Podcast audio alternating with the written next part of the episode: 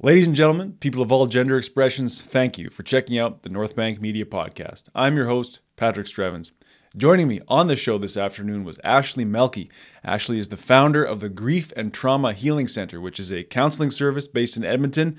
Um, over 20 therapists, all specializing in grief, trauma, and loss, uh, both through their own experience and their education. They offer a holistic approach um, to sending people forward in life uh, despite the tragedies that we all face, um, to, to deal with their grief and to move forward in a, in a way that, you know, we're not devastated by those things that, that are often quite devastating.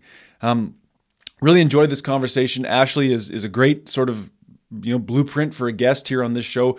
Uh, she endured a pretty devastating loss herself and the death of her father, and be warned, she shares uh, a lot of detail on that. Um, you're given fair warning uh, both now and in the episode itself.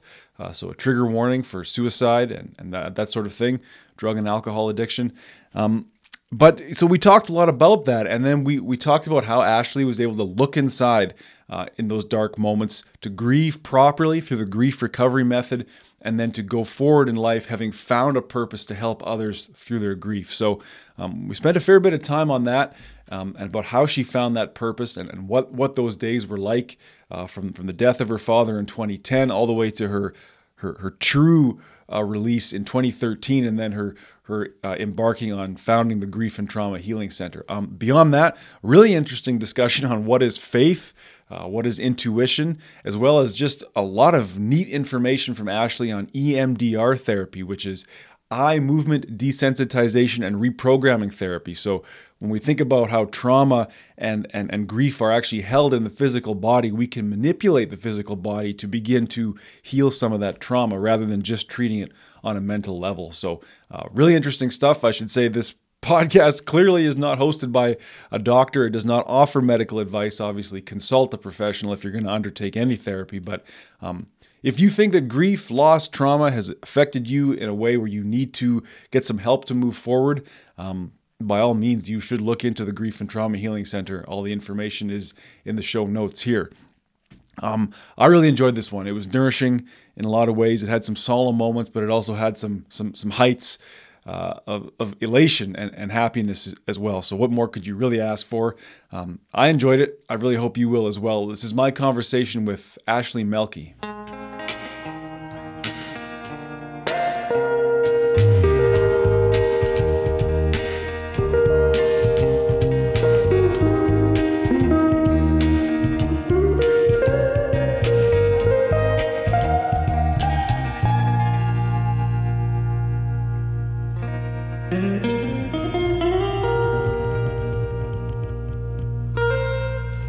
Ashley Mielke, thanks so much for coming onto the podcast. It's great to see you uh, finally, and uh, I'm looking forward to hearing about your business and your brand and your life. Thank you so much for having me, Patrick. I'm really excited about this conversation. Well, we had a good kind of pre-conversation on the phone, so so far so good, right? But we'll see what I can do about that. Yes, absolutely. Tell me a little bit then, just so everyone's aware, the Grief and Trauma Healing Center. What is kind of the elevator pitch, or what is sort of the what do you guys offer the community that nobody else really does? Well, firstly, I think the name really says it all. We are the Grief and Trauma Healing Center. We specialize in grief and trauma counseling. And I think what really sets us apart is it wasn't really a business pursuit for mm. me. It was my own personal loss ah. that really propelled me into this area of practice and led me to start the business in the first place. Wonderful because because this show lately really loves people who are expressing themselves and and becoming themselves through their work. So I think right off the bat you're a great candidate to to keep talking and I'll keep asking questions. Thank you. So what what then um, what does the what is the actual service or the tangible good like? What is it that you were actually doing day to day over there? Is it a, is it a bricks and mortar operation, or or how's that? Yeah, so we offer in person and online services. Okay. We do serve the general population, ranging from small children, you know, three years old, to the elderly population and couples and families.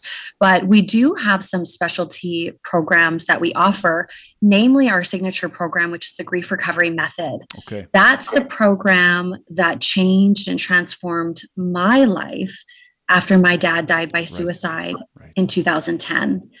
So that's really what we're known for at the Grief and Trauma Healing. Center. And then we do have other uh, specialty therapies as well, including EMDR therapy and body based therapies. Interesting. Body based. What does that mean? So it's really helping people to connect to all parts of themselves. Okay. So oftentimes we get very trapped in our heads and right. I mean, let's face it, most of us are taught to intellectualize a lot of our issues, and mm. especially when it comes to grief and trauma.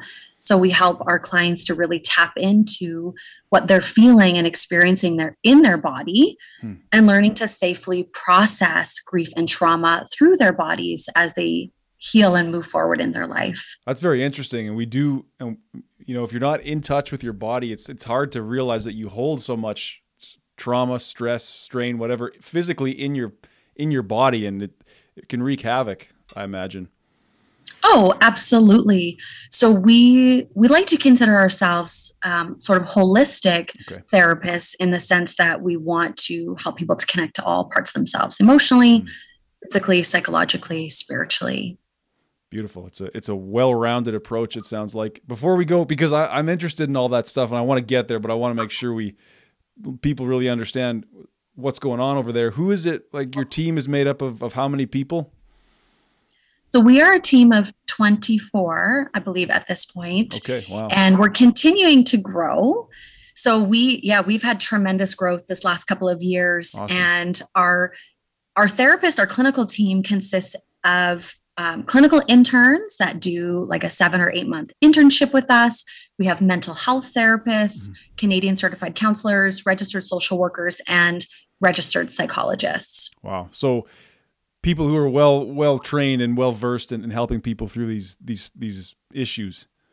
Yes. And one thing that's really important to me as the founder of this organization is that anyone who joins our team really has to, to have a special desire to serve grieving people. Hmm. And one question that we explore in our interview process is, you know, how has loss impacted your life? Right. And you know what is it about your personal experiences that motivates you to want to serve others and um, that's really the culture that we have established at the grief and trauma healing center and i think something that really sets us apart okay so if you're a client you know that you're not just sitting with someone who had really good grades in school and wrote an exam and got a designation. You're sitting with a human being uh. who has experienced similar pain mm-hmm. that you are going through. Now, is that is that a hard question to broach in a job interview, asking someone if they're, you know what I mean, or or do they willingly share that, or how does that work? Well, my hope is that it would be almost like an expectation if gotcha. they know anything about me or or the company sure. that leading with vulnerability and sharing our stories is mm. really a part of who we are. So, quite honestly, people are very forthright and open about their experiences mm. and that helps us to make those decisions um, in terms of whether they're the right fit or not. I got you. I got you. Well, okay, I'll take your word for that. I, but I mean, because it's tough, right? And maybe maybe people who are interested in healing and interested in the science of grief are more willing to share uh, about their own grief, right? And whereas other people maybe not so much, so they wouldn't go down that road. Oh, exactly. Like I truly believe the culture and the brand of who we are attracts a certain type of person. Nice. And you know what I love about our team is we do have a lot of diversity and we have people that are very different. We look different, we have different backgrounds and ethnicities and religions and cultures, but the one parallel thread that connects us is our experience of loss and our desire to serve. Wow. And that's what really just motivates me and inspires me every day as we continue to build our company. Mm-hmm. So, do you maybe want to tell me about was there a eureka moment or a moment where you sort of stopped and said, "This is what I need to do"? Like, where were you? Where were you before? And then did it was it just you that started doing this alone and you built out from there, or what was kind of that that seed, that mustard seed kind of moment? Yes, that's a really great question. And I'm excited to share my story. So, I guess the impetus of how this all came to be was when I went through the Grief Recovery Method program in 2013 mm-hmm. When I completed that program, the very next day, I started the Grief and Trauma Healing Center. Like wow. that is how profound of an experience it was for me. And I, at that point, I was just newly registered as a psychologist. um, and felt very called in that moment that I have to bring this to the community. Mm-hmm. And I know nothing about business, but I don't care. Nice. I'm here to serve. I'll figure it out. Mm-hmm. And so, honestly, I set out on a path that day and just literally figured it out as I went along. And that is what I guess that's honestly how I've built my business from the very beginning, which was almost nine years ago now. Hey, well, congratulations because really it seems like the universe rewards people who just start going, you know, and, and kind of getting I mean, that's not always great advice, but there is something to be said for just I mean, you were so pulled, you were so called, like you said, that you you had to do it and figure it out as you went. Is that accurate? Oh, exactly. And there's one quote that I heard along my journey from Dr. Brene Brown, and she said, You have to fly, you have to build the plane while you're flying it. And as long as that a, just sorry, as long as you're not a pilot, I would say that's probably yeah, correct. Sorry to cut It is a off. great metaphor for building a business, not flying an actual plane. So that is honestly how I've done things right since on. day one. And I would say what has been absolutely key to our success and growth has been holding on to the why and the purpose nice. that I that I had in my heart since day one and staying connected to that purpose, which is we're here to serve and we want to equip people with the tools to heal from loss mm-hmm. and reach as many people as we can. And um, yeah, that's what brings us to where we are today. That's beautiful. I, I guess I, I, would like to give you a moment to to speak, if you would, on on the situation that you had personally, or you don't have to. But would you like to maybe just to catch the listeners up on truly what happened in your life that led you down this path? Yes, I would love to. So there's a lot of loss and trauma that I've faced throughout my life. Um, but the most significant loss was my dad's death by suicide in 2010. Okay. So I'm taking you back a couple years. My dad was sober for five years and then he relapsed into alcohol and cocaine addiction. That was mm. 2009. Okay. My dad was a very impulsive alcoholic and drug user. Mm. And I have memories from as early as four or five years old, seeing him drunk and witnessing a lot of traumatic events. And so when he relapsed, I literally felt when he told me that it was almost like he had a terminal illness and he wasn't going to survive wow. this relapse. He told you that. He, that is the feeling I had okay. when he told me gotcha. that gotcha. he had relapsed. So it was like I can't even describe the terror and fear that I felt that he, there's no way he's going to survive this time. Right. And so it was a year and a half of absolute hell watching him self destruct and, you know, try to get sober, go back to meetings. He was an AA and NA mm-hmm. um, and on and off the wagon. And he would go on benders for a week at a time. I didn't know if he was dead or alive, Patrick. Like this cloud, this black yeah. cloud yeah hung over me every single day. And then the last time I saw my dad, we went out for dinner for his 45th birthday. We went to Montana's. And after I said, we should go to a meeting, like, I'll go to a meeting with you. And he said, sure. So we went to an AA meeting. He was three days sober. And I started to cry in the meeting. And I just like bawled throughout this meeting with this feeling that I had lost my dad and I just knew he wasn't present. He didn't want to be there. I don't think he really cared to be there, except to try to maybe appease me. Right. And so a couple weeks later, I called him and told him I couldn't have him in my life anymore, that it was killing me to watch him slowly die. And it was two months later, November 26, 2010, when I got the call from his fiance that he, this is a bit of a trigger warning. If anyone wants to like skip over the next 20 seconds, um, or step away. Um, he had gone to take a shower, and after about 20 minutes, she went to check on him, and he had taken a, a razor blade from an exacto knife and cut his arm, a, a major artery on his arm. Mm. So by the time she found him, it was already too late. Right. And I found out when I went to the hospital where they had transported him. And that's where they gave me the news that he didn't make it. Well, I thank you for sharing that. That can't have been easy. And now to go forward from there, I would like to think for a moment about my own grief. And can you describe maybe your immediate two, three days after that? Because my memory of, of some grieving moments was it's a shock thing, right? And it almost it almost hit me and then went through me and it didn't hit me till later. Does that seem so where'd you go from from there, like in the next 48 hours? Yeah, that's a really great question. I remember feeling like immediately numb, but I I remember very vividly this like tunnel vision feeling. Mm. Like the walls were closing in on me and everything was getting very small. Mm. And when I saw my dad laying in the hospital bed, it eventually hit me what had happened. I think on some level, and I cried and I wept in the room. And then I had this immediate reaction to want to leave. I was like, I have right. to go. I was a graduate student. I was in my second year, my master's degree. I was like, I have schoolwork to do, which I thought, as I reflect back, is a really interesting response.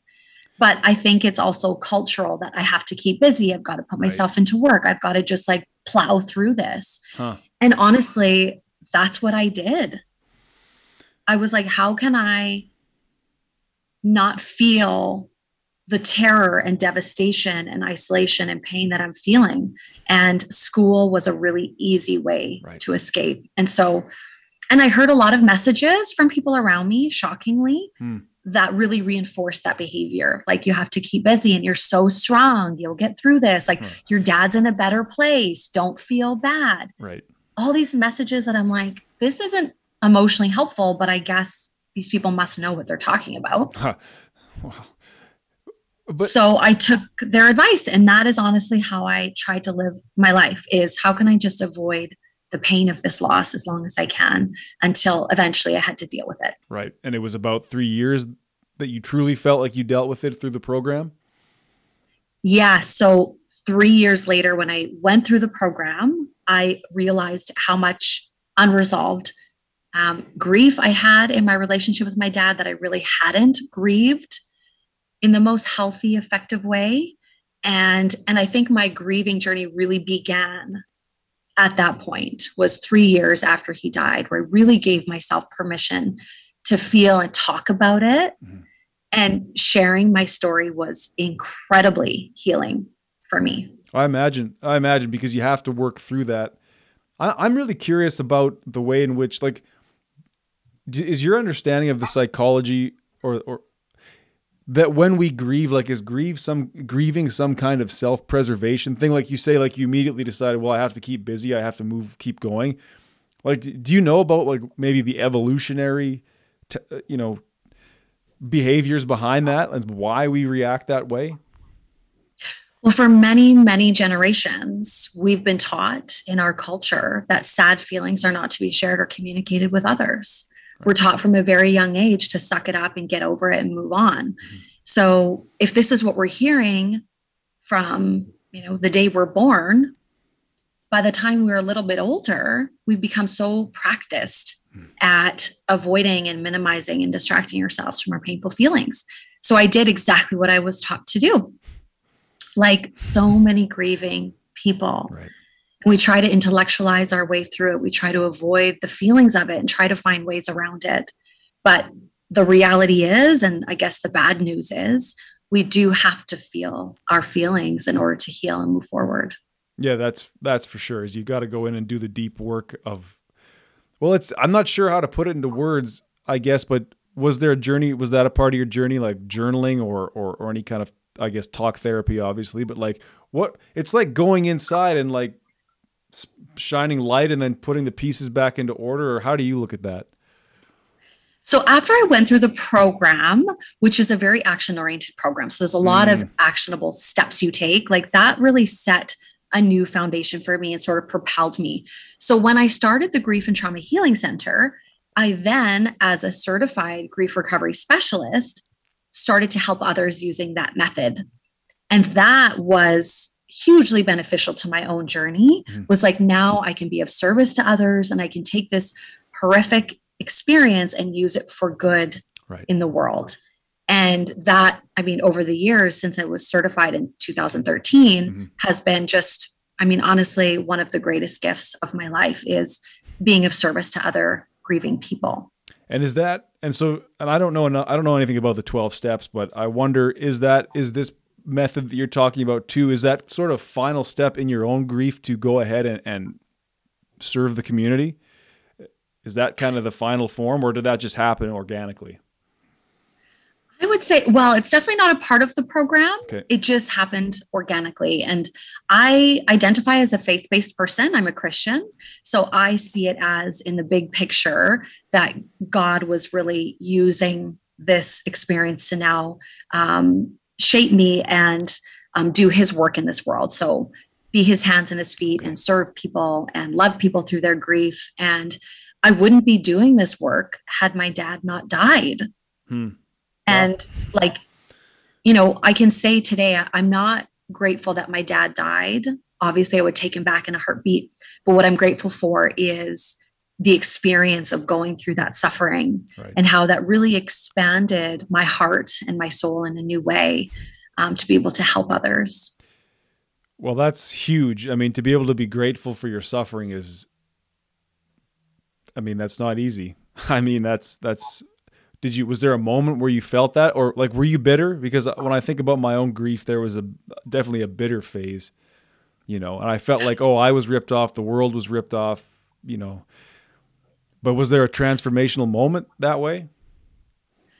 I would i absolutely agree with what you're saying. I absolutely felt that way for many many years while i was living through my dad's addiction. Mm. was why me? Why do i have to go through this? Why my dad? Can't i just have a quote unquote normal life? Mm. and then when he died i very much felt robbed. I was angry. I felt it for me it was the ultimate abandonment my dad left our family when i was 6 years old there were multiple times where I, where I felt abandoned in our relationship and then he died by suicide. So I was angry, I was hurt, I was felt unloved, all of these things, Patrick. And then when I went through the program, that was, um, like I said, really a transformational moment for me in reconciling my relationship with my dad, seeing the good, like seeing the good, the bad, the ugly, and deciding that I'm going to say goodbye to the pain of the relationship. I cannot change it and take all the good stuff forward mm. and find what is the meaning and purpose in all of this for me. And then over time, I guess through helping others and just more healing on my part, really discovering that, wow, this is actually a part of my life's purpose, was going through all of this. Right. And what a gift it is for me today to be able to help other people and truly grasp their experience right. because I've been there too. It's interesting because now I'm curious about where you were on the path of life, maybe, or or, or I guess your dad's um, impact on your life was kind of permanent, like from day one. Is that kind of fair to say? What I'm what I'm getting at is like, did what was your purpose before your dad's suicide and your journey down this road? Like, what I like to talk about on the show a lot of the time is people who find meaning within themselves instead of having it. Now, it's interesting because you're Christian, so there's some values being sort of instructed to you, which is fine. But I mean, do you see yourself? Obviously, you see yourself as a better person having gone through this, but uh, were you a lesser person before this, or or is that not the right way to look at it? It's probably not, but smaller maybe. Well, I was very young. I was 23 when he died. So I was still figuring out who I was, right. what my path was. I was in graduate school, so I was very just immersed in schoolwork and really focused just academically. So I, and to be honest, I'm not even sure I even had really a thought about what does it mean to have a purpose or a calling mm, in life. Interesting. Um, and I was just very like achievement driven which was i think also how i survived so much of my life hmm. so much of my childhood experiences is if i can be a top athlete a top academic i can be the best at what i'm committing to then at least that gives me some sense of i guess purpose hmm. some sense of self-worth and that was really what i was living through at right. that point right oh, that's interesting so it's so did you feel like I, am just I'm so struck on on moments in the in the grieving path, but it is it is it is a fluid, lifelong. Like, are you still grieving your dad in a sense, or or or how do you tell your your patients, your clients to deal with that? Like, does the grief process end, or or is it just you build it in, or yeah, it's such a great question. Everybody's experience is unique, but I think absolutely we continue to grieve losses in our relationships with loved ones who've died. Mm-hmm. So I was 23 when he died. I'm 35 now. There is so much life that my dad has missed out on, right. and he will continue to miss out on it. I've missed out on having a relationship with him. Like my dad right. is 45 years old in my mind forever. Right. And so grieving the loss of hopes, dreams, and expectations is an ongoing thing. And how I how I address that and how I encourage others to address that is to talk about it and feel it when it comes mm. up. So yes. I have a five year old son. Oh wow. And I've wept over the the loss of dream of my dad being a grandpa and him knowing my dad. And so there's grief around that. Now, with that said, I don't feel pain when I think of my dad. Okay. That's the part that was healed.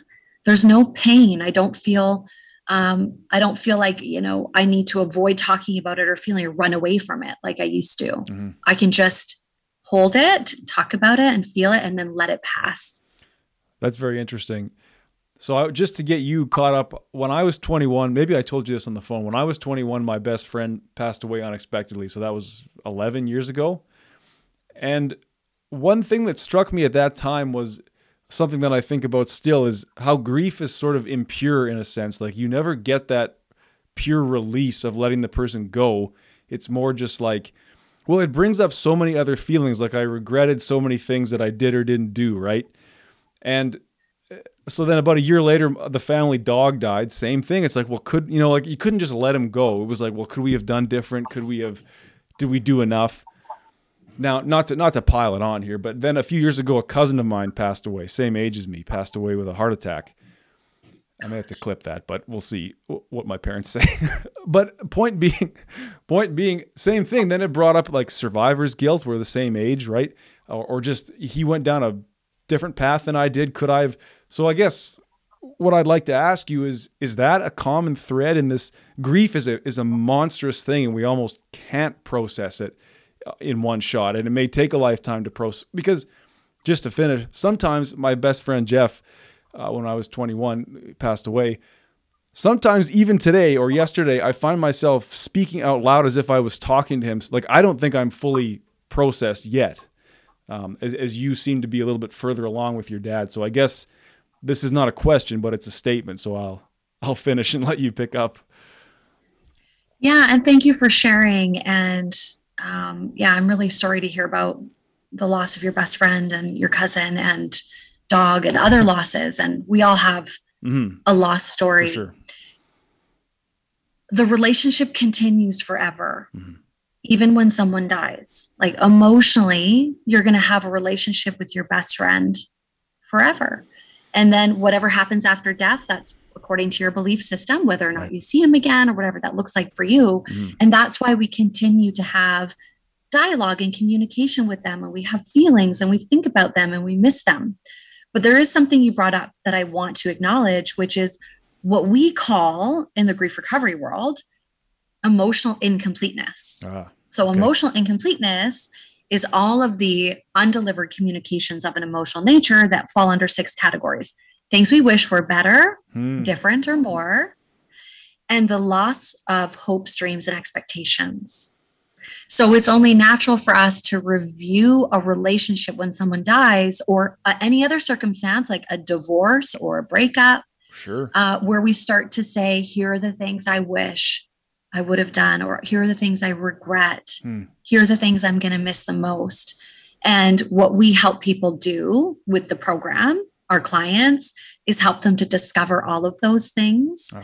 so we can communicate them and we don't have to carry them inside for the rest of our life so that we can actually grieve effectively and continue to move forward and integrate what's happened into the life that we're continuing to live. Integrate is the right word. And now Zoom is telling me that it might kick me out in 10 minutes. But if that's the case, well, I'll just send you another meeting link and I'll. Anyway, too cheap to pay for premium Zoom, I guess. oh, God. Patrick. I know. Yeah, professional? Hardly. So I don't know. I was doing one on one meetings for the longest time, but whatever. Anyway, I like what you're saying. It's emotional incompleteness. And that, I guess I'm, I'm still very curious about how grief works in the mind. Like, is that a, well, it's, it's the biggest thing, I think, in some ways, right? Like it, it opens up, it almost turns you inside out, you know? So I'm curious, like, maybe if someone's listening, what are some strategies, like some early, without giving away your program for free, but what are some kind of early things, like, even for me now, 20, 10 years down the line, are there some like practical steps that people are missing out on that they could simply do? I think the biggest thing and the most challenging thing that we can offer to ourselves when we're grieving is permission to feel our feelings. Ah. That is actually so much harder to do than we think. Hmm. Because we quickly want to skip over feelings. We'll feel a lump in our throat and then we swallow it and push it down. Right.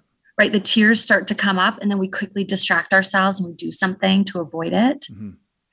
And we really just need to allow ourselves to cry those tears and feel those feelings. And if there's one person in your life that you trust to share that with, maybe it's a best friend or a sibling, or maybe it's your therapist mm-hmm. to say, This is how I'm feeling. This is how hard it's been. And just talk about it and be open about it. Like when we don't feel those feelings, we become this storage tank mm. for feelings. And grief is cumulative and it just continues to build and build mm. and build until we decide to address it. So we need to stop running from our feelings. Right. I would say that's like number one. And number two, I kind of already said this like really reaching out to someone you trust. And if you don't have someone in your life, reaching out to a professional like someone like us. It is shocking how many people say to us, There isn't anyone in my life that I trust to talk to. And we're so grateful that we can be a safe place for them to share. Um, of course, pick up the Grief Recovery Handbook. It's an $20 on Amazon. Like, for sure, order the Grief Recovery Handbook, pick up the book, read it, see how you feel about it. It's actually a program you can walk through on your own. So the resources are available. Um, I would say those are my top three. Okay. Well, that's wonderful. We're going to clip that so people can get started on that. Stop running from your feelings could be could well be the title of this episode, but it's definitely good advice in any aspect, grief or even happiness, you know, allow allow yourself to feel when you succeed too. Oh, absolutely. Like I think we just have such a discomfort with profound feelings including suffering and joy because we're always worried that this is going to end and when's the next shoe going to drop when it comes to joy. Right. And with suffering, it's like, this is just too uncomfortable. Right. How can I escape it? But what I've learned on my journey, Patrick, and I know Dr. Brene Brown talks about this, that like giving myself permission to feel the depths of my suffering mm. has really allowed me to feel the heights of my joy and gratitude and presence. Right. And without going there, I wouldn't feel the passion and enthusiasm that I do feel about life. I just, I know that because it's who I am today and it's not who I was before. Now that's magnificent. And it's sometimes that's a feeling that I get myself as well. I'm glad to hear somebody else say, where it's like, you know, you could have been dealt a much worse hand actually, eh, but also you needed to, to go through what you went through to appreciate even the simplicity of life too at times, right? Like just the fact that we're alive on this beautiful day. I mean, having that that that suffering behind it makes it what it is. Oh, absolutely. Um, I I had a meeting a session with my spiritual director today, which is he's like my therapist, and we meet mm. monthly. And we had this conversation today about how sorrow is actually a really beautiful gift that we experience as human beings. And it's sorrow and suffering that expands our hearts and helps us to feel compassion and love for others. And I think invites us to a deeper purpose in life, whatever that is. For me, it's being of service to other grieving people. Um, for someone else, I might be advocating for sure. some change in the law. I don't know. Um, but I think it is really an invitation to to um, deeper meaning in life. Now you said something interesting a little bit ago about how people come and say they don't have anybody they trust to talk about their grief. A, what the hell is going on there? Well, yeah, that's the question is what's what's up with that? Like is this common where people are socially isolated? Yeah, and even forget the last 2 years just in generally where they they what or is it or is it more on them that it's like, yeah, that person would listen if you just tried a little harder? I think it's both going back to this this cultural narrative around this idea that we grieve alone, we don't share our sad feelings, we don't talk about it. Mm. We really lack, I would say, emotional literacy mm. on how to talk about grief and how to help other people with their grief. If I've never been taught how to feel my feelings, how to grieve, how to talk about it, how can I help you? Right. I can't give what I don't have. So I might see you suffering and I love you and I care about you, but I don't not I don't know what the hell to do. I don't know what to say. And so I'm just going to leave you alone with your grief, but if you need anything, you can call me. and this is right. this is the dance that people do with grief and so then we feel isolated as the griever, we're afraid to reach out. Somebody says some judgmental or intellectual thing, mm-hmm. so I'm not going to talk about it. And I think it's not because people are um, ill intentioned. They are well meaning. They've just haven't been given the tools. That's the issue. We need to be better equipped as a society. We need this education mm. in early childhood. We need this in schools. Wow. We need to have this as a course that children take every year on how we deal with loss in life because the truth is loss is inevitable, yes. whatever it may be, beyond death and yet it's not a conversation we're having now that's very interesting i like what you're saying about this idea of, of us not as a you know society being given the tools to grieve uh, or, or to process loss i guess. Is that now is that common then when these like could you say is there a commonality among people that come to you guys where it's like that's the issue? Like i realize i can't do this alone. Like can we even process grief alone? Probably not is what you've been saying. But is that the issue then? People just throw their hands up and say, I'm beat? Yes, I would say that is really the commonality is what I've been doing isn't working. Right. It may be working temporarily, it may be working to a point, but it's not giving me long term relief from the pain. So they'll often come in and say, I've tried this, I've tried that, I've gone here, I've done this, and I still feel the pain of this loss. Mm. And often, too, there there is trauma associated to their grief. So there may be a part of the experience that's really become trapped hmm. that they need to process as well. So fortunately, we have the tools to be able to support all parts of their experience nice. and really honor the uniqueness of their experience. Um, oh, what were you saying earlier, oh, Patrick? Oh, when God. you were talking, I'm like, hey, there was something else I wanted to speak to. Um, I can't remember. Ah, Sorry. Damn, too bad. Well, that's okay. I, that happens to me all the time. It's going to happen right now again as I begin to speak again. um, I guess. see, look now. Now it, it, did happen. It wasn't gonna, and it's it's going to. Um, I guess I did want to get onto trauma a little bit too as a, as a phenomenon. So, are you dealing with people who are in some other ways traumatized beyond other than grief? Yeah. So, wh- how we how we frame grief and trauma is at the root of the experience is some form of loss. Right. So okay. it might be okay. a loss of safety, a loss of trust, a loss of control, a loss of life a loss of lifestyle, a loss of health.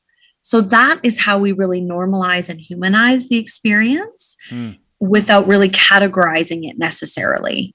And then when we look at someone's experience, we can determine what the best form of action is based on what they're looking for and in collaboration with their therapist. So Okay, let's talk about how grief traumatizes then. Obviously it's a loss. Is it accurate to say that that when you're when you're traumatized by grief, you're in some ways stuck in the moment where it happens? Is that was always my understanding of trauma. It wasn't lost, but it was more of a freezing. It was more of a, uh, you know, like you're petrified, literally, maybe, or spiritually. Abs- yes, absolutely. Any experience where there's terror attached to that experience can be a traumatic event for someone. And the interesting thing about trauma is what may be traumatic for you may not be for me. Mm. It's about how I perceived the experience that mm. creates the trauma. So we may have gone through the same thing, but how I processed it may look very different from you. Mm. And often in that moment, the emotional experience, the physical experience, the sight, sound, smells, everything captured in our senses becomes trapped in that moment. And it's not able to integrate into our memory bank mm. Like a regular memory. So, the way I like to talk about, say, a traumatic event versus a normal event is using the analogy of a filing cabinet. Okay. So when you open up a filing cabinet, you have all these beautifully organized files, right. just like our memories, the way that they're stored. So you can pull out a memory, you can talk about it, remember it, feel it, and then you can put it back in and close the filing cabinet. With trauma, it's like a piece of paper that's sticking out and it won't file away. It's crumpled, it's ripped, it's torn. Interesting. And you're not able to file it away like a regular memory. So the hope is through various trauma therapies like EMDR or other body based approaches, mm-hmm. you help the brain to integrate and digest the experience like a normal memory in a safe and calm body. Hmm.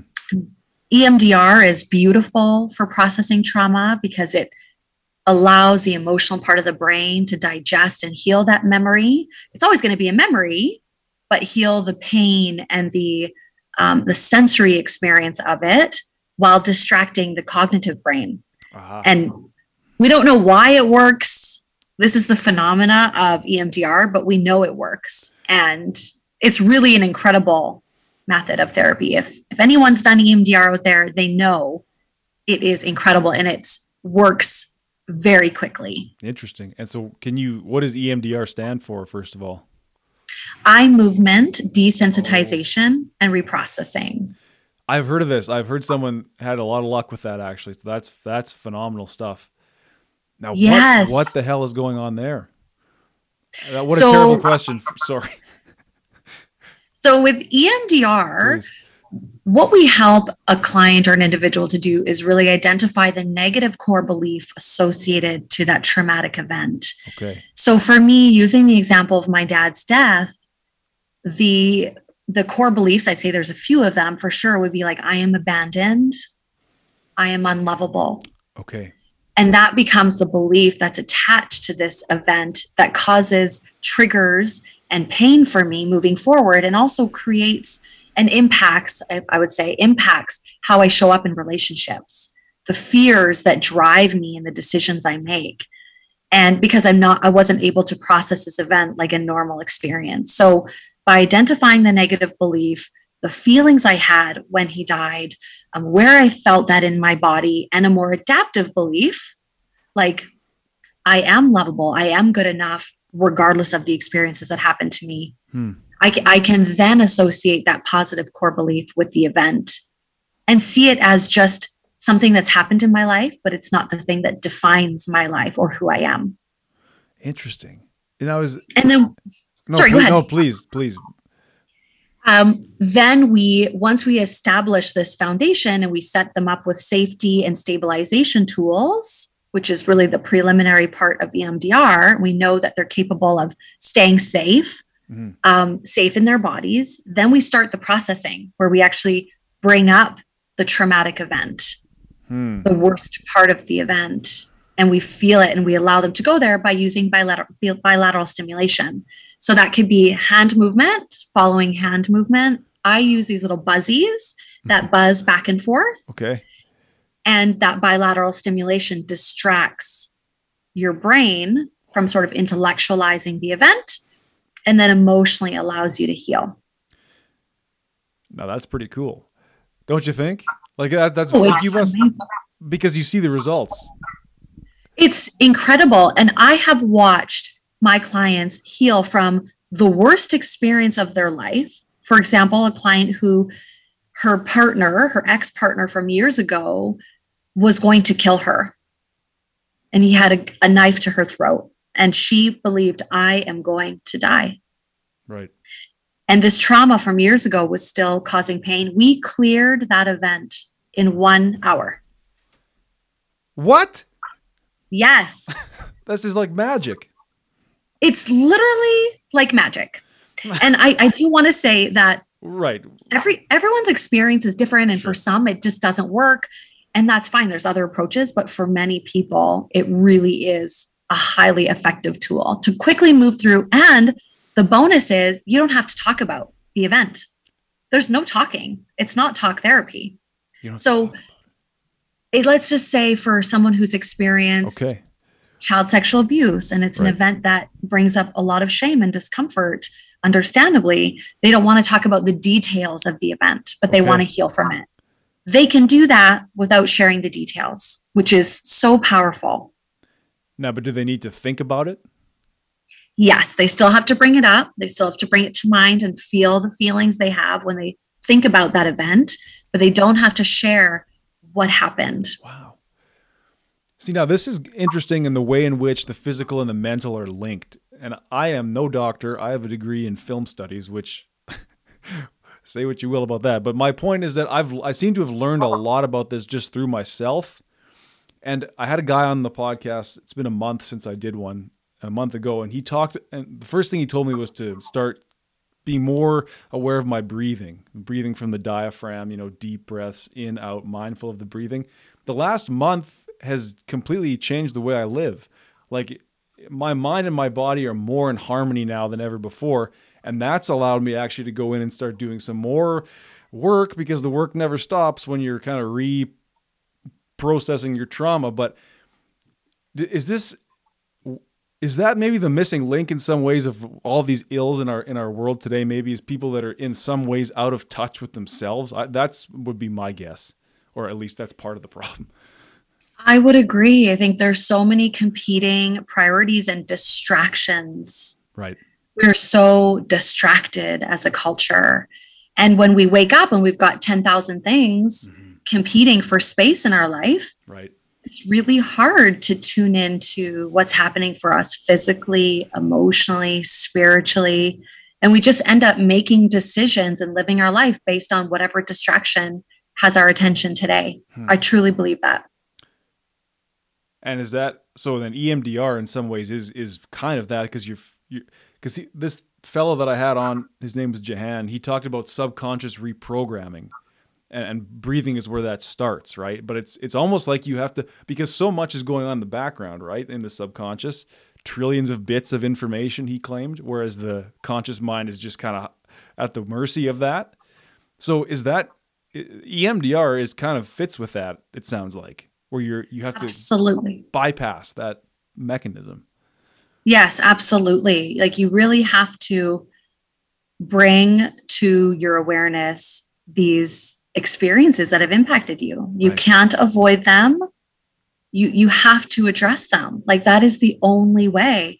And EMDR is just one of those ways of doing that. And I'd say grief recovery as well. Like we have to the classic one-liner, I can't remember who what psychologist said this. Um, they said you have to feel it to heal it.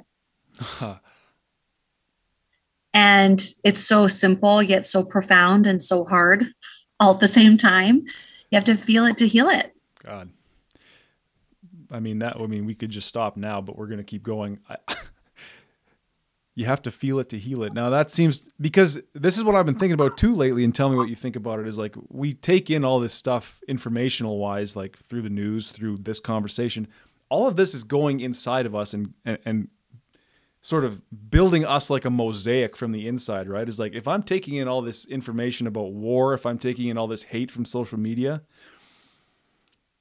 I am feeling it with almost subconsciously too, and it, it can come out in fear, in, in you know what I'm saying? So is this something that you can impress upon your clients, your patients to to be help me here like to all of this stuff has gone inside you and it's in there and you have to live with that period. But you you have to go in there and do something about it.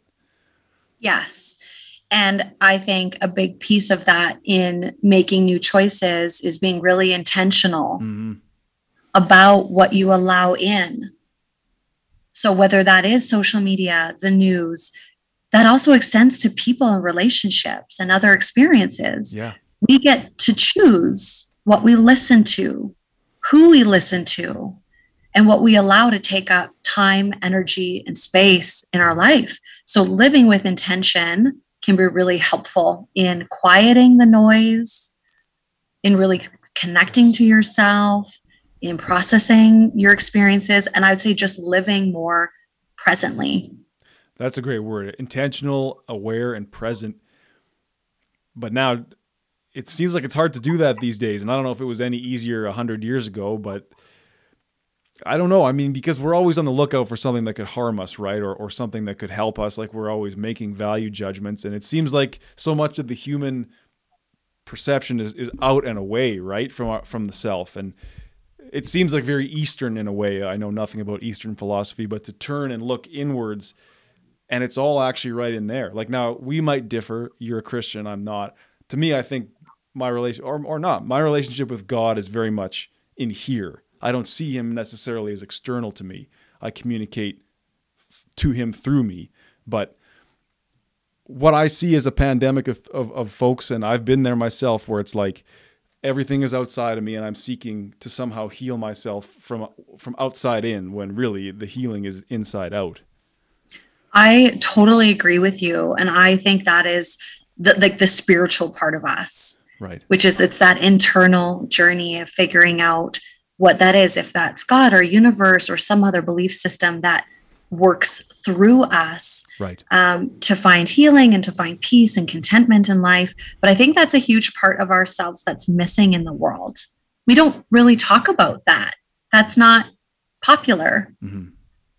it's and that's where the distraction comes in and takes us away from connecting to ourselves. So from the moment you wake up in the morning, like for someone listening, what's the first thing you do when you wake up?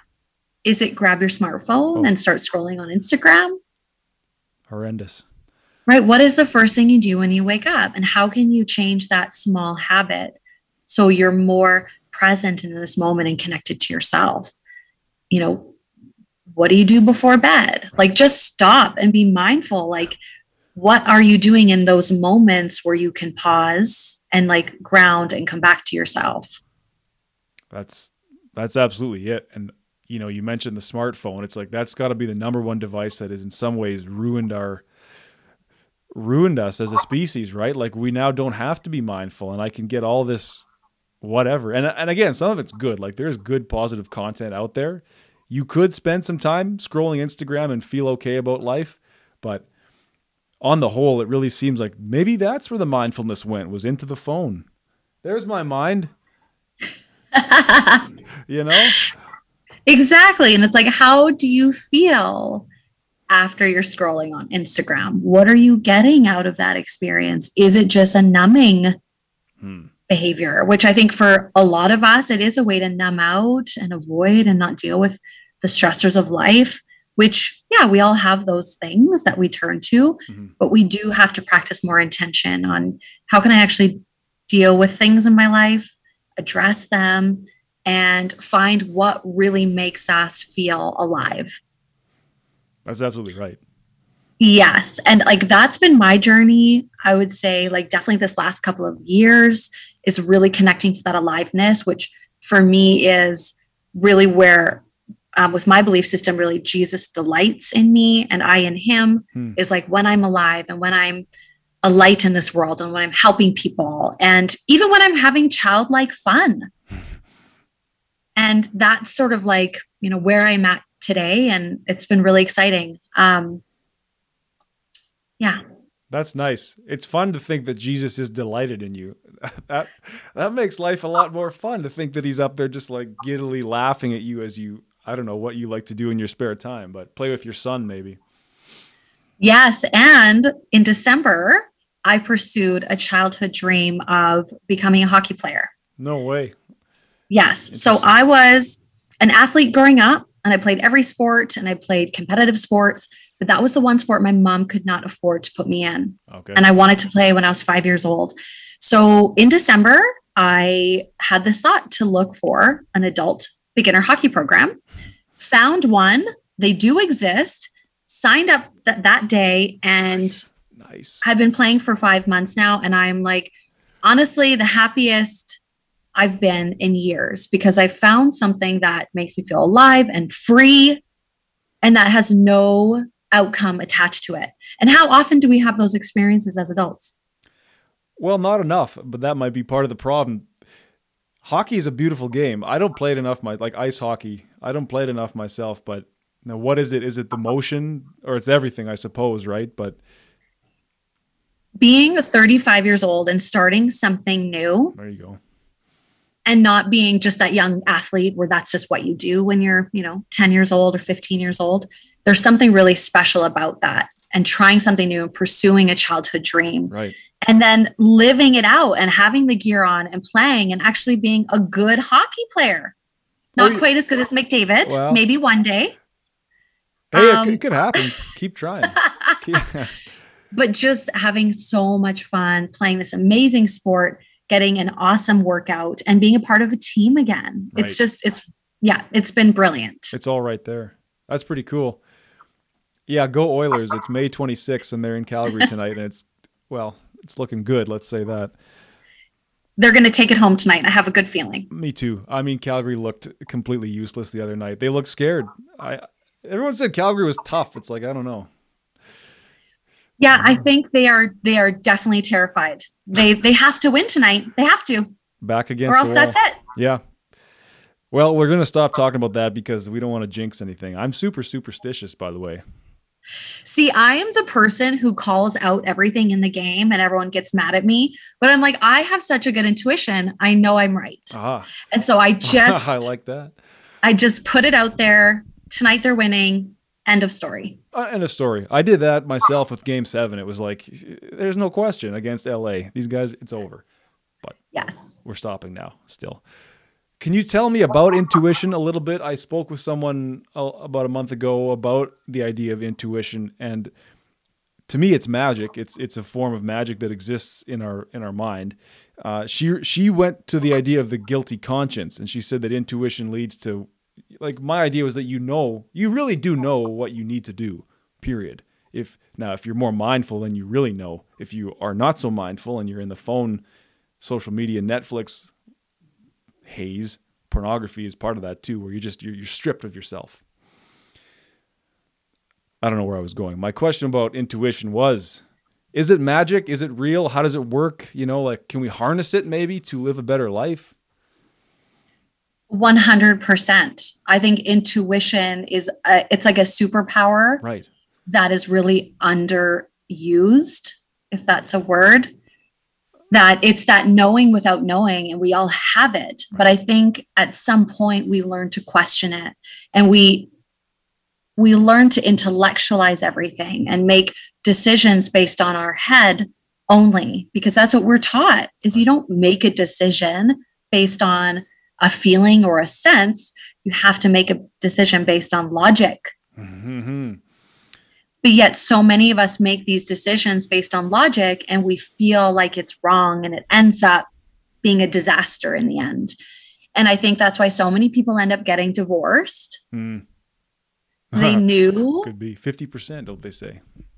Yes, they knew, one or both partners knew that it wasn't right that it didn't feel right. But for all the intellectual reasons, I'm going to move forward with this. Right. That could also be a career decision. Yeah. So many decisions we make, we know they didn't feel right, but we really neglect that part of us. And I'm all about celebrating intuition. And like when people ask me about how I've grown my business and how I've made decisions, it's always about intuition. For me, it's God's peace. That's right. what I call it. Sure.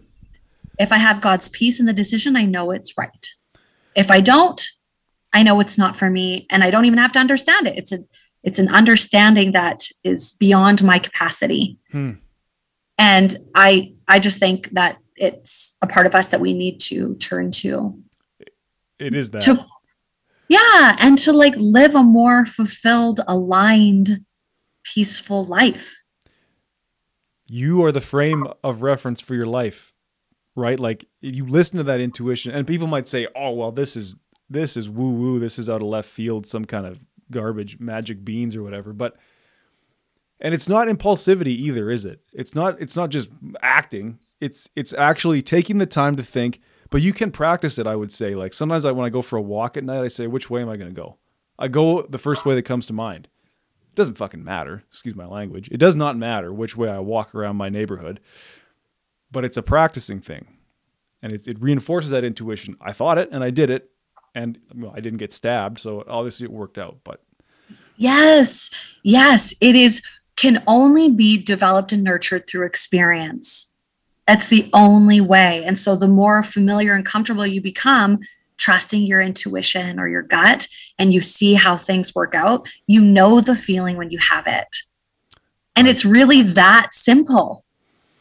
Like it's difficult, but it really is that simple. When you get to know how you feel and what your gut is saying in those moments, it becomes a lot easier to navigate your life with literally every decision from the house you're going to buy yep. to the car you're going to drive to the job you're going to take to the hockey team you're going to join mm-hmm. to the you know the next business decision that you're going to make. Yeah and it's now where do you feel that intuition? I'm, trying to think about it now and like they say it's the gut and like the gut apparently has more neurons in it than the brain. I didn't so it's like a brain in your stomach i don't know a brain in your in your intestines you know what i'm saying like where to you like where if people want to start listening to that intuition where can they find it like where does it in your mind where does it live that's so that's such a great question. For me, it is it's a full body experience, but definitely in the gut area. And I can almost hear the voice in my head. Mm-hmm. And I don't know if that's God's voice or my voice, but I feel like there's a voice that says, uh, no. and I'm like, but why? This is such an exciting opportunity. But look at this for all these reasons. You really should do this. And but I still feel like it's still a no. And I feel yucky. It's a yuck, yucky feeling. Repulsion. Yeah, like a sick, a sick butterfly, sick stomach feeling. I think that a lot of us feel when we know like something is just not right about this situation or that person. Hmm. And it gets stronger the more you pay attention. And that's what we have to do. We just have to stop and pay attention and sit with it. I think that's it. I, I, it's interesting what you're saying is that you you you see it or you're you're giving an example where your intuition is telling you to not do something. But when you when your intuition tells you positively to act, is it a different voice like not yuck but yum, I guess? It's definitely it's a peace feeling. And I feel like a peace comes over me and it's uh and I guess the feeling would be very calm, still Hmm. Like this still feeling where even though logically or even emotionally it might feel like a really terrifying right. decision to make, there's, you know, I can't really predict an outcome in a situation, but I feel a peace about it, mm-hmm. then I know that it's right. So, for example, I signed the lease for our second location for the Grief and Trauma Healing Center about a week ago. Nice. It's a very exciting and exhilarating experience, but also terrifying because this is the first time we've opened a second location. We've never done this before. It's sure. a lot of money. There's a big investment. But I really, I prayed about this for weeks. I've been praying about for a year, actually. And I really felt like everything was aligned. Nothing felt forced. Nothing felt coerced or manipulated. And I felt like God was saying, sign that damn lease. sign it. And I heard, remember all the other times I was there to support you and you were scared and you made that decision and look where it's brought you. Look how it's how it's allowed your business to grow. Like I'm not going to take you this far to only take you this far. We're going. We're going. And and that was when I was like, I'm signing the damn lease. And it was like a Friday night at like five o'clock. I was nice. at the park with my son. Okay. And I signed it and that was it. Well, congratulations, first of all. But Thank you. but also congratulations for whatever this is you're talking about. It Now it's interesting, and I, I, I don't I would never ask someone to question their faith on this show on my behalf, but I am curious your relationship with God that you're saying maybe that is God speaking to you and I'm saying well maybe it's just uh, whatever millions of years of evolution in action or maybe it's both. Do you ever think about that? Like what what is what is God then? How's that for a question? That's a great question. And my response is no, I've actually never had that thought. Um, I, th-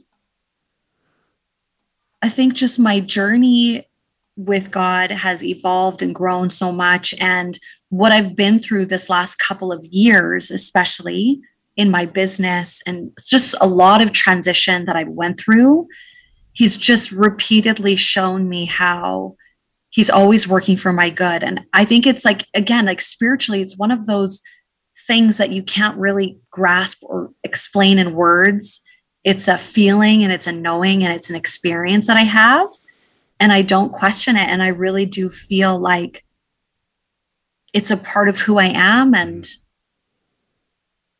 it's a fundamental way that i live and, you know, my hope is that every person can find that thing.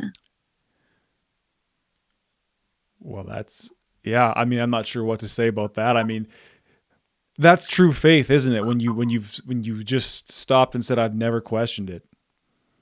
Yes, exactly. That whole idea of walking by faith and not by sight. And this idea of surrender. Surrender can look like many things. And for me, it is okay, God, I'm giving this to you. I have no idea what's happening here or what I'm going to do or how I'm going to address this, but I trust you to guide me and lead me. And he does every single time.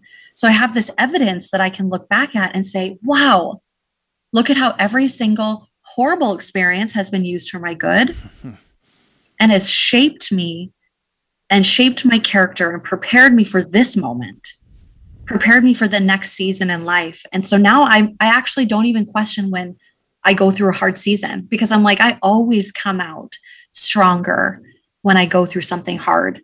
And I, I don't worry about it anymore. Like that for me is true faith and surrender and peace and contentment that, like, whether I have a lot or a little, or it's good or bad, I know that I have God. Now I like a lot of that. I, I like a lot of that. I, I have no words really. I mean, we've gone pretty much to the end of the the end of the the line. You know what I mean with what we're talking about here, but it's existential. I think. I guess what I would say is that where you are and you're you're using language to talk about it, but it's almost like language doesn't do, you know. And I, I almost wonder if we're not saying the same things, or I, if we don't think the same. And I'm not again, I'm not telling you that your representation of God is untrue, but I just feel like it does cease to be captured by language and I would just I wish that other people and maybe you see this in your practice at, at, your business where it's like people come to that place of a wholeness, right? Where an acceptance of being part of something rather than being uh, like a link in the chain, but rather being the chain. You know what I mean? Sorry, Patrick, you lost me there. I'm good. I'm good at that. That was like too big. That was too expansive for my brain to process. well, that's well. Hey, we did it. I can I can finally stop this stupid podcast. I broke somebody. I guess maybe let's take it home then and go back to the Grief and Trauma Healing Center to sort of wrap. And Zoom is going to kick me out in six minutes, so keep it short. No, I, hey. I I'm just joking. I'm just joking. Um, I guess what I'm asking for is what is the what is the final phase when you when someone stops coming to you? Where is that place that you take them? When a person feels like they have completed what's unfinished in their relationship that ended or changed due to death, divorce, or any other experience, that they feel comfortable moving forward in their life equipped with a set of tools mm. to continue to grieve in a healthy way and to be able to address future losses. Mm. We want our clients to feel equipped to move forward and not have to sit on our couch for the next 25 years. So when they feel empowered and they feel like they have emotional stability in their life and they're feeling excited about their future, mm. that's usually when we know they're ready to move forward. That's awesome. And I wonder, so I guess to try and get back to what I was saying, is it because if you look at it as, as loss, obviously, is it sort of taking them back to a place of wholeness? Yes, absolutely. And nurturing those parts of themselves that maybe they just didn't have the tools to nurture, or maybe they've neglected for a long time, and really just exactly that reconnecting to themselves and hopefully walking away with a greater purpose for their life. Wonderful. Now, if I am grieving or I've been traumatized, which is probably the, the, case for me, but where would I, well, it is for sure, but where, where would I go to get in touch with you and to start kind of getting some help from you or to, or to talk to you guys? You can head over to the website, healmyheart.ca. You can also follow us on Instagram at Grief and Trauma Healing Center. You'll also find us on Facebook, the Grief and Trauma Healing Center. And of course, you can give us a call, 780 288 8011. Beautiful. There's a ton of skilled professionals who are going to manipulate your eyes to make you to make you whole again, I guess. But and, and many other methods, of course. Um, Ashley, thanks so much. Please stay on the line for the last four minutes of this Zoom call. But thank you so much for for shining some light on on all these topics, truly, and, and sharing so frankly. Thank you so much, Patrick. This was really an amazing conversation. I'm really excited to share this with your listeners. Well, listeners be damned. I think that was a great time that we just had just for us. So if anyone gets anything out of it, sure, that would be nice too. Yes, absolutely. Thank you so much. Have a great day, Ashley, and enjoy the weather. Get out for I don't know a run with this, with your son or whatever you want to do. Enjoy it. Thank you. You as well. Thank you. Thank you for listening to this episode of the North Bank Media Podcast. Please subscribe to the show on your platform of choice and leave a review. Also, make sure you find us on social media Instagram, Facebook, and TikTok, all at North Bank Media Podcast. And if you yourself have a story about how you became or are becoming yourself, finding purpose, finding meaning in how you live your life and in what you do, Reach out to us. We'd love to hear your story and talk with you on the show. I'm Patrick Strevens, and until next time, thank you again for watching.